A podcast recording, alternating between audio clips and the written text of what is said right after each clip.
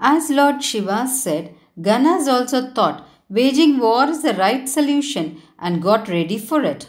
They all took their weapons and went to the place where Ganapati was there. On seeing them, Ganapati also got ready for the war. He looked at Shiva Ganas and said, All who follow Lord Shiva's order can come. I am a small boy, standing alone. I act on my mother's order. Parvati Devi herself will look at her son's strength. May Lord Shiva look at all your strength. Let our leaders, Shiva and Parvati, look at the war between you violent people and me, a small boy. I also have not waged war so far. Now only I am coming to war. But still, you all are going to feel a shame at the end. We should not think as either we won or we lost. If you all win, Lord Shiva has won. If I win, Parvati Devi has won. We should think so. Shivaganas came with anger to wage war, with their eyes turned red, biting their teeth, and making loud noise. Nandideva, of all of them, came in front and pulled one leg of Gana. Bringi pulled another leg. Pillaiyar gave a slap to both. Both left Gana's legs and ran. Gana took an iron pestle from nearby and bet Shivaganas in their neck, legs, and shoulders. Seeing that, Shivaganas thought, This boy cannot be won. Some Ganas ran away. Some prayed to Pillaiyar and escaped. All Ganas ran to Lord Shiva.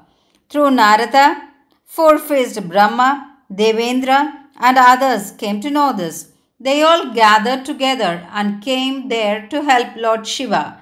They prayed to Lord Shiva and said, Mahadeva, if you give us permission, we will also fight. At that time, Shivaganas, who were bet by Gana, came and complained worriedly. Lord Shiva looked at Brahmadeva and said, Nanmuga, you go and convince him with good words such that this war does not continue. Brahmadeva went with other sages to the place where Gana was there. The moment he came, Pillaiyar pulled his moustache. Unable to bear the pain, Brahmadeva shouted, I did not come here to fight with you.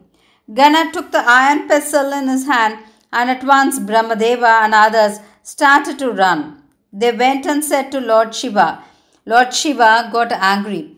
He ordered Indra, Subramanya, and others along with goblins and devils, to go and fight with Gana.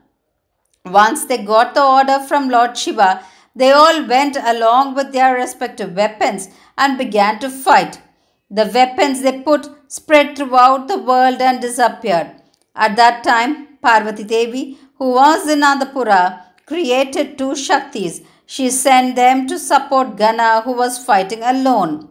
Of that, one Shakti had a fearful body, was black in color, face like a mountain, and a cave like opened mouth.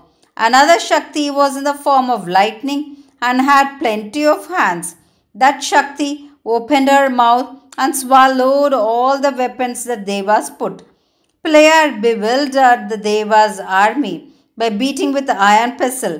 Confused Devas thought what they will do, where they will go they uttered repeatedly. At that time, Apsaras, Ramba and Menaka dropped sandal flowers from sky. Narada and others were happy seeing Ganabala's bravery and skill in waging war. We have not seen such a warrior. Rudra at the time of destruction has only come like this, praised the sages. At that time, the earth surrounded by sea shook. All the seven seas was disrupted. Sky splitted. All were terribly afraid. Devas, including Indra and Ganas, ran. The two Shaktis had destroyed many in the army. Subramanya came and took the balance remaining people in the army to Shiva's Sannidhi. He prayed to Lord Shiva and said, Father, the strength of that Gana cannot be said. Have never seen anyone like him, nor even heard about anyone like him earlier. If you do not control him, then Mahapralaya will occur. On hearing that, Lord Shiva became angry. If it is so, then I will also come, he said and started. Devas followed him. At that time, Narada looked at Lord Shiva and said laughingly, Maheshwara, he is not the person to be killed. He is a small boy. He is standing alone and fulfilling his mother's order. Attract him, and that will be good. So, somehow, developing friendship with him is good. Lord Shiva did not hear to his words. He went to wage war. He was surprised to look at Ganab- Ganabala. He thought only on cheating he could be won. He stood in the front row in middle of his army. Devas were happy to see Nirguna Lord Shiva coming to wage war along with Vishnu and others. Vishnu looked at Lord Shiva and said, Lord Shiva, I will make him unconscious through my Maya Shakti. You beat him then. Only by doing tricks we can win. Both the Shaktis disappeared then. Ganabala, who stood opposite to Vishnu, said, You are called a cunning person, and according to that name, you are thinking on playing some trick. Saying so, he ridiculed and laughed at him, beating Vishnu with the iron pestle. On seeing that, Lord Shiva got angry and resisted that with a Shulayud in his hand. He also attacked Gana. Shulayud slipped from his hand and fell down. He took up Pinaka bow. Ganabala broke that to pieces with his Parishad.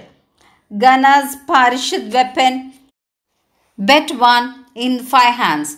At once, Lord Shiva took up another Shulayud in the other five hands. At that time, Lord Shiva thought, if we ourselves suffer so much because of him, then how will other devas and ganas suffer? Vishnu looked at him and surprisingly said, Kailashanatha, in the physical form and beauty, nobody is equal to this boy. Gana threw his Parishad weapon over Vishnu. That broke the chakra into pieces. Vishnu took another chakra and waged war. Ganabala threw his iron pestle over Vishnu and began to wrestle. At that time, Lord Shiva went behind Gana and put the rope with the noose and tightened it and pushed him down. On seeing this, Devas and Ganas were much happy. On seeing this, Narada went to Parvati Devi and said, O Jaganmatha, now Lord Shiva tied Gana with a rope with noose and made him become unconscious. Now you should safeguard your prestige. Saying so, he created a disturbance in her and made her to revolt. After that, he disappeared from there. Devas shouted, Jaya Jaya Shankara, and jumped and celebrated their success. Sages, now I will tell you all what Parvati did.